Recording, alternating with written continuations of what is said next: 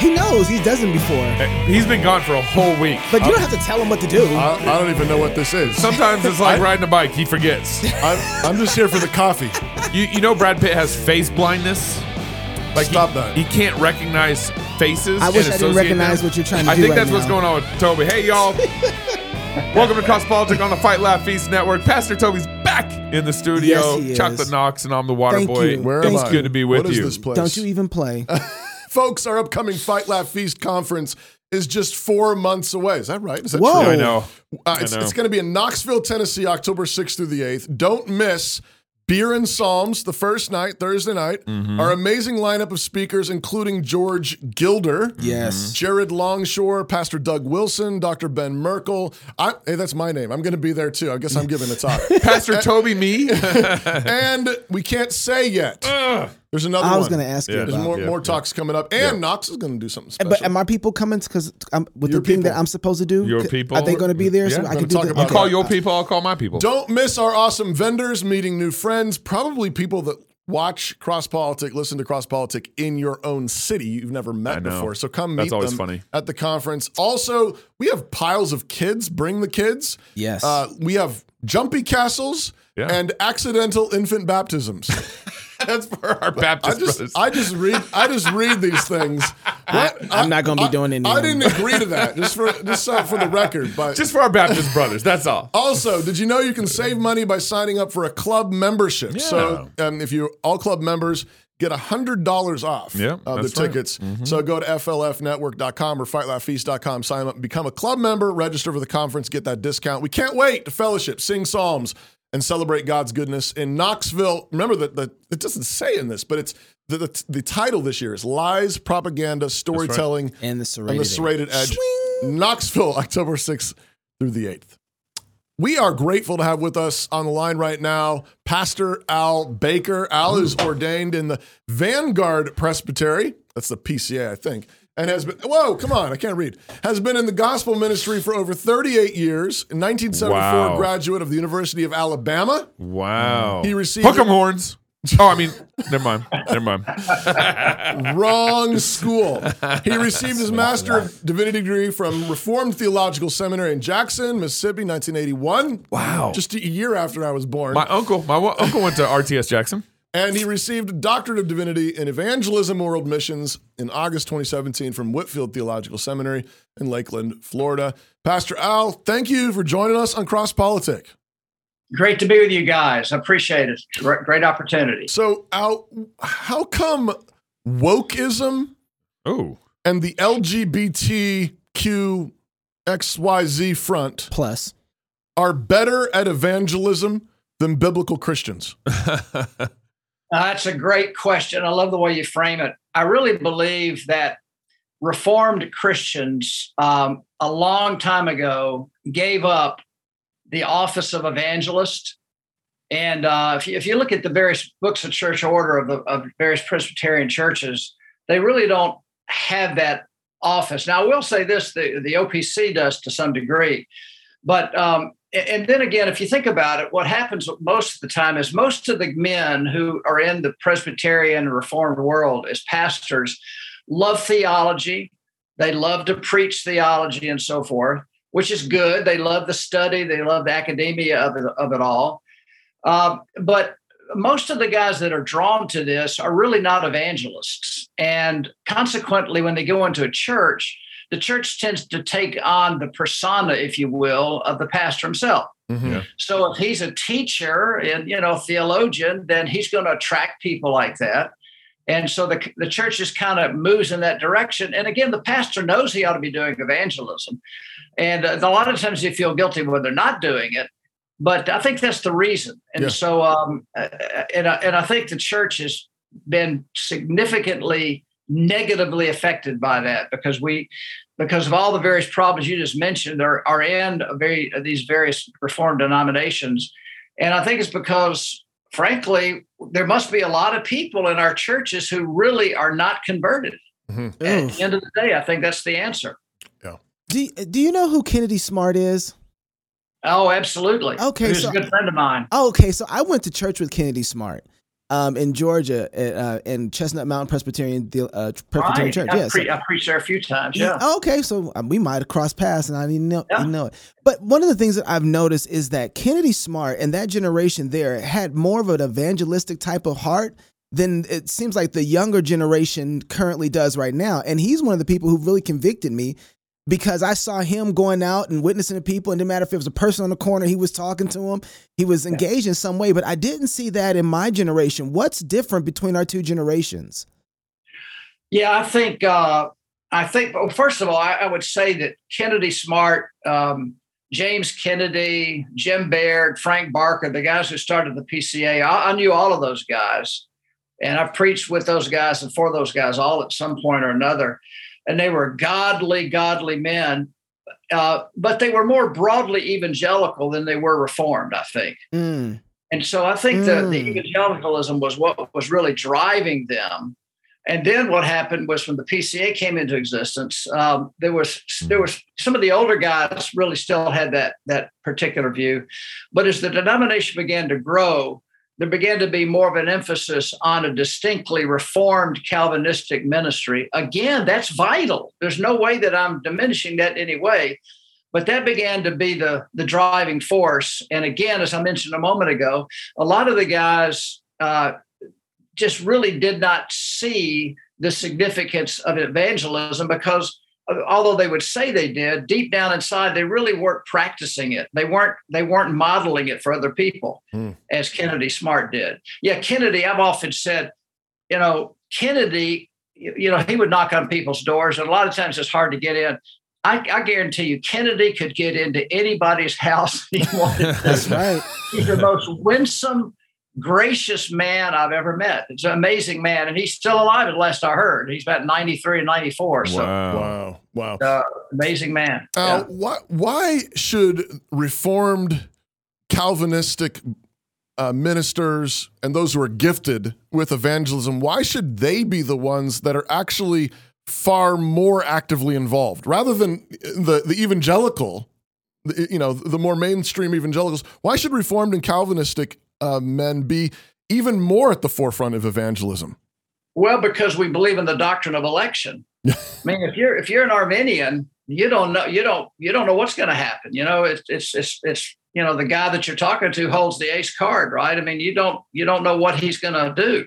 But Calvinists understand that God has chosen his people. Mm-hmm, yeah. You're out there. It reminds me of Acts 18, where Paul is in Corinth. He's been I had a rough time, right? He had a rough time in Philippi, got beat up there, got yeah. beat up in Athens. Nobody, they were mainly mocking him. He comes to that wicked city of Corinth.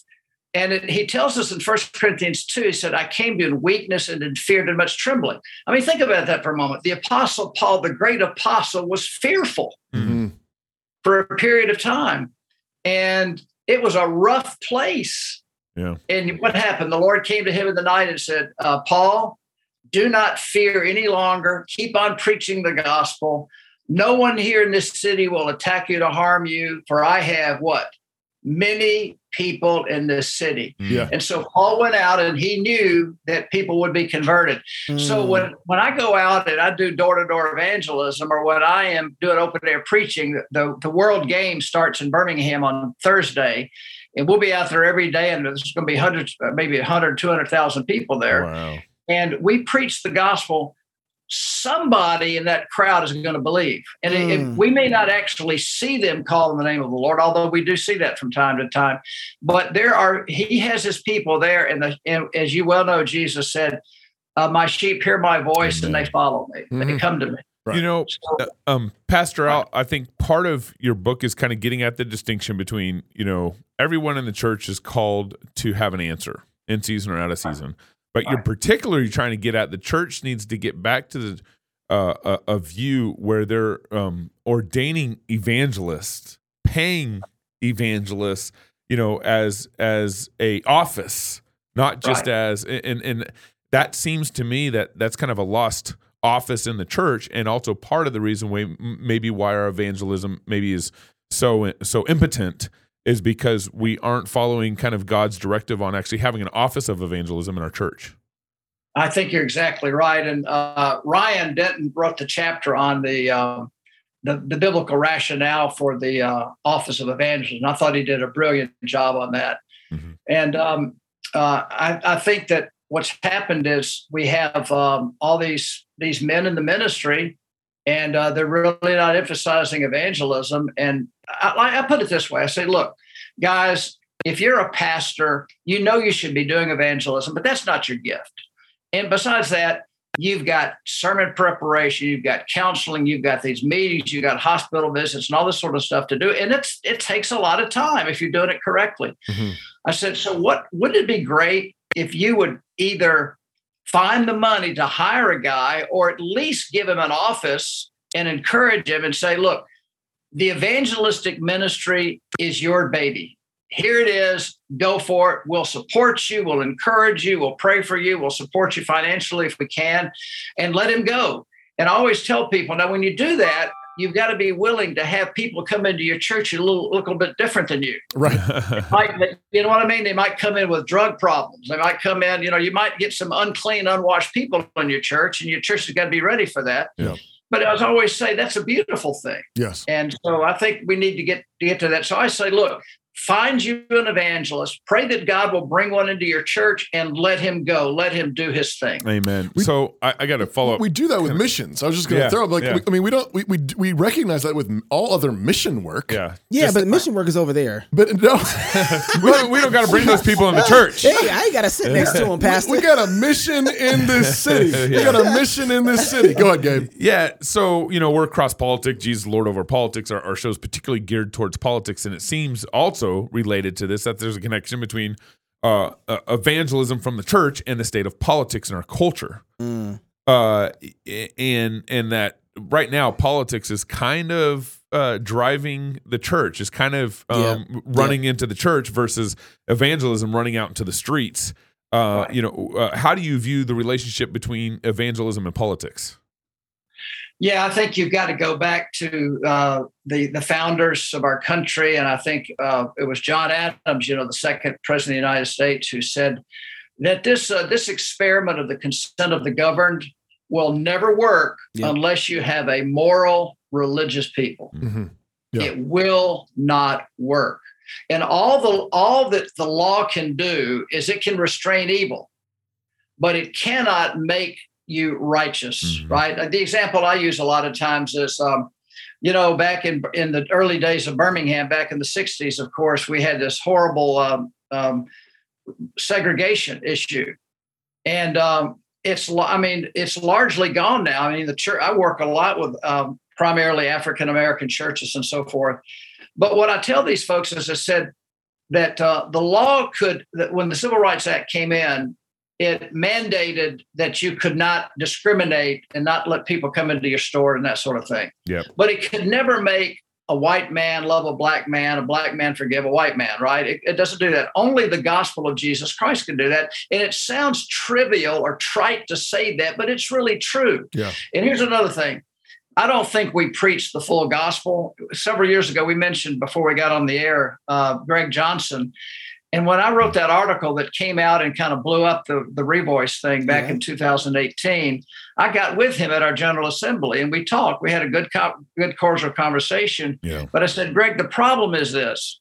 I said, I think that I don't think we preach the full gospel. We preach a justification only gospel. Now, look, justification is vital. It's a glorious doctrine, but it's not the full gospel. The full gospel is regeneration, justification, sanctification, yeah. Ezekiel 36, that kind of thing.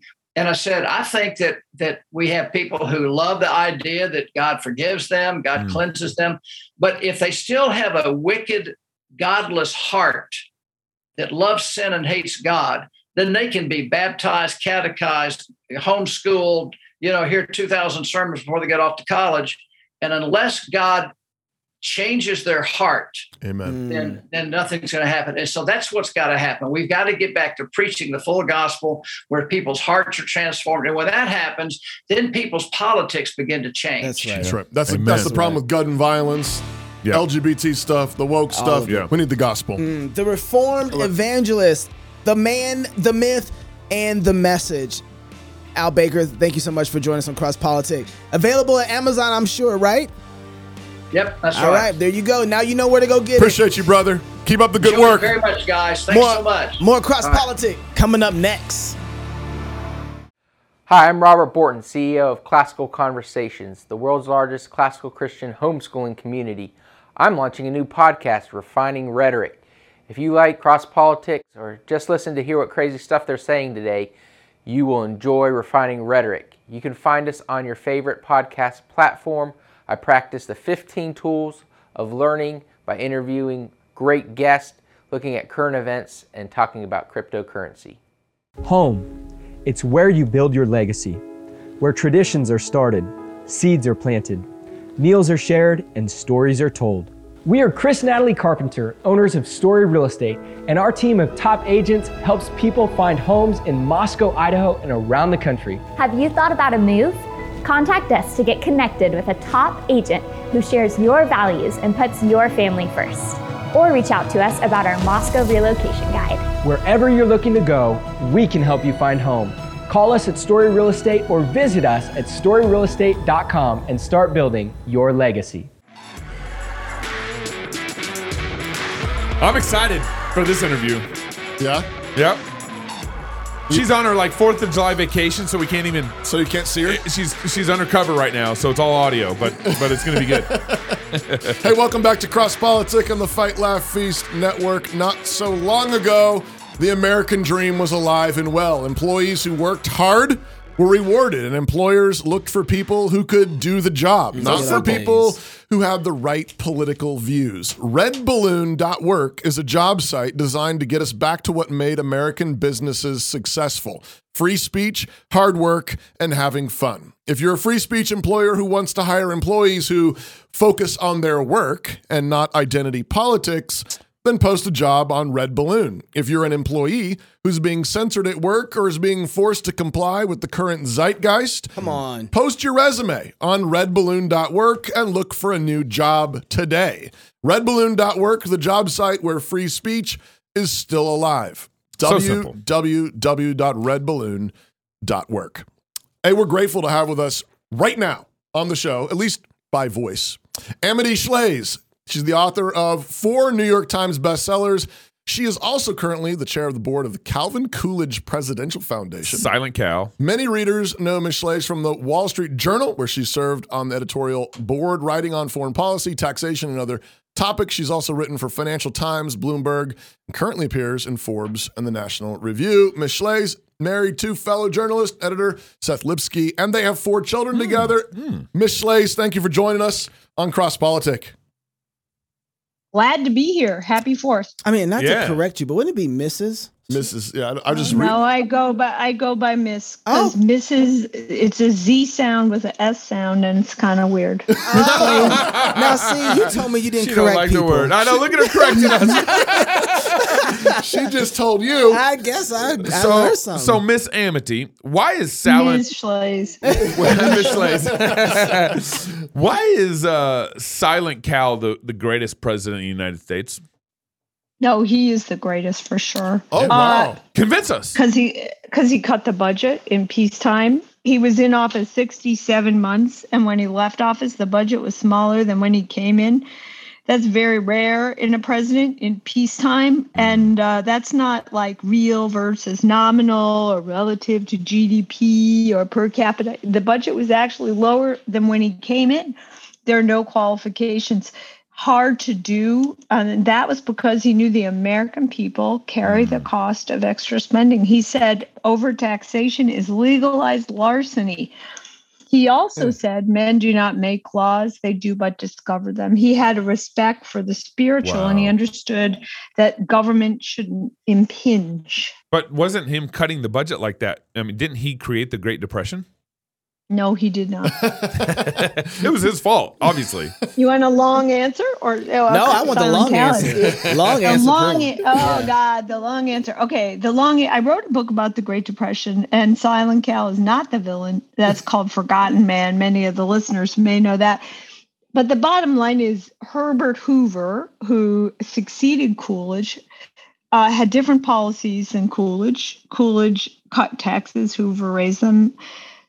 Coolidge did not berate business. He said the chief business of the American people is business. Hoover berated business. And Hoover um, followed a policy that relates to our topic today, which is he said, pay workers more, dear employer, even though you're in a downturn and your profits are down, because then they'll spend money and that will stimulate the economy and our economy will recover fast. Mm-hmm. That's not what had happened. We don't remember it. But prior to Hoover, in American history, when there was a downturn, employers had two choices, just as now. One is to lay people off, and the other is to cut wages. As an employee, if you like your job, you'll take the wage cut, right? Mm-hmm. Because you'll hope the employer likes you, you'll stick with them. And in a year or two or three or five months, maybe you'll go back to your old wage or above. Right the new philosophy is sort of proto Keynesian under Hoover, and it was it was continued under Roosevelt.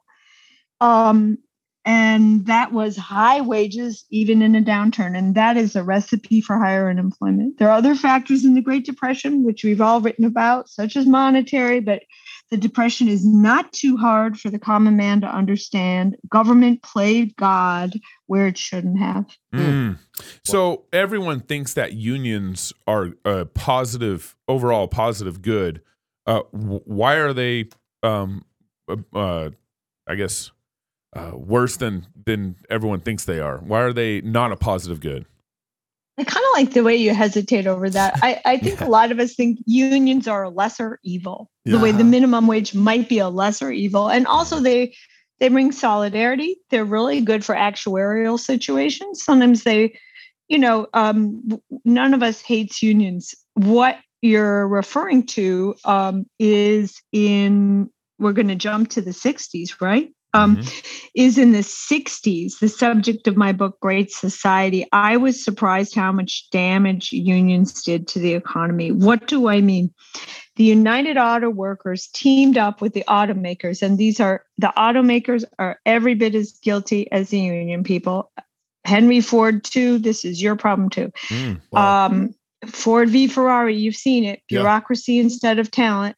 Mm-hmm. Um, so, and they made American cars too expensive. So why were Detroit and Flint such tragedies because we priced ourselves right out of the market.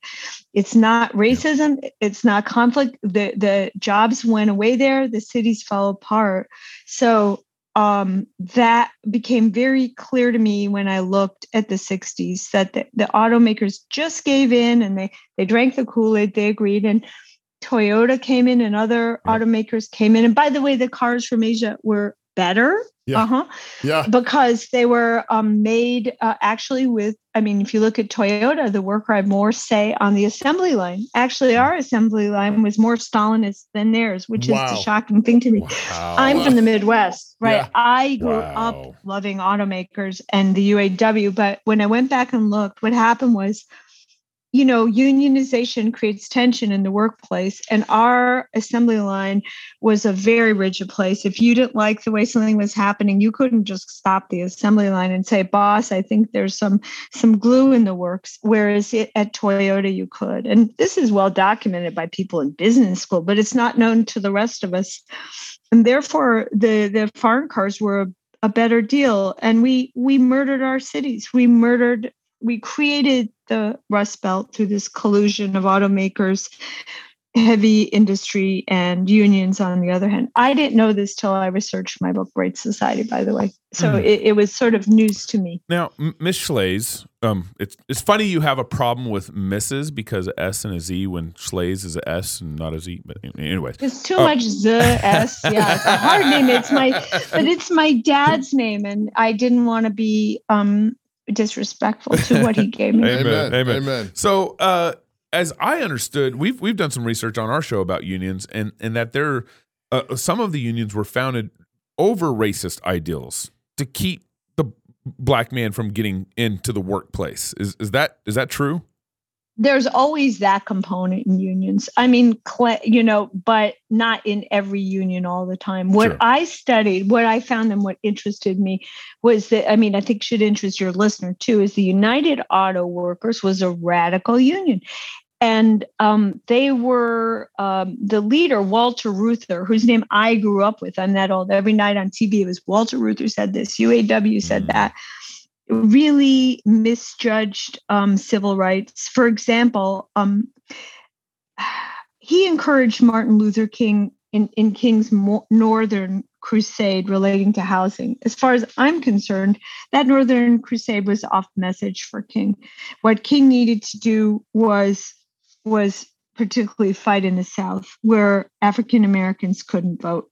King went off on this sort of redistrib- redistributionist more um, progressive economic policy yeah. that didn't really suit him. And what shocked me when I was doing the research, I didn't understand, was that he was very much encouraged by Walter Reuther, huh. by the UAW, and uh, so so I think that was one misstep. Reuther.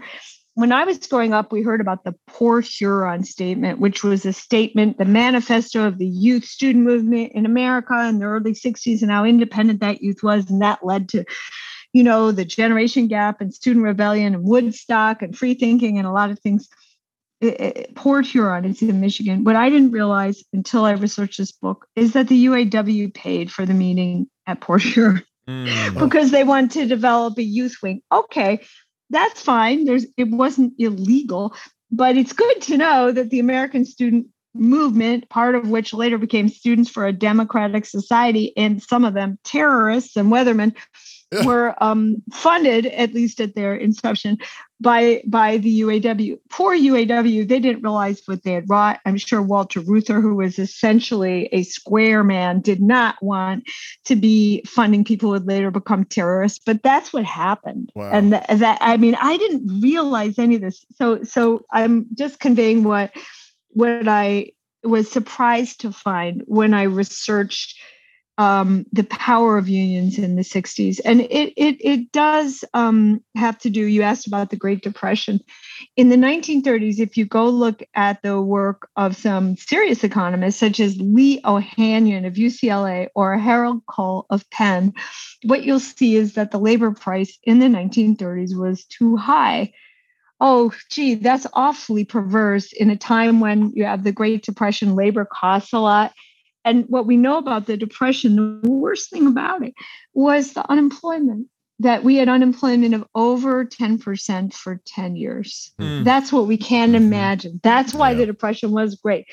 And I didn't realize that how, to what extent that was the wrong philosophy of people going all the way from Herbert Hoover over the wrong philosophy, what we would call Keynesian spending, you know, encouraging higher wage, wages than employers can afford, and also a very strong union law called the Wagner Act. The Wagner Act was the yeah. big unionization law that created the closed shop it, we don't know about it because guess what? It was like a tiger that got neutered. Uh, mm. The neutering was the Taft Hartley Act, which came after World War II, because America realized we couldn't have a closed shop in every state. No. Um, and the Taft Hartley Act was the law that gave us right to work. That is the option of a state yep. to rem- to remove from the most uh, strict unionization to in its jurisdiction and we've had a kind of natural experiment running since then. What states grow more and have more employees? It's in the back of my Great Society book. States with less unions or less powerful unionization law, to be precise.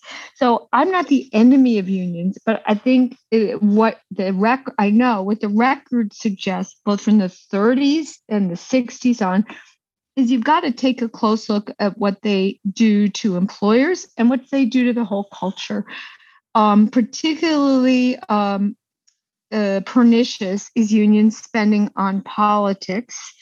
Uh, sometimes you'll get results you, you, that weren't even intended by the unions. Mm, I mean, okay. there are plenty of union people, including George Meany, Reuther's partner, who probably didn't expect that he would have funded the beginning of what became a, a very troubling movement. Okay, I got to stop you right there. Do you have time? Do you have like another 10, 15 minutes? For us 10 12 minutes?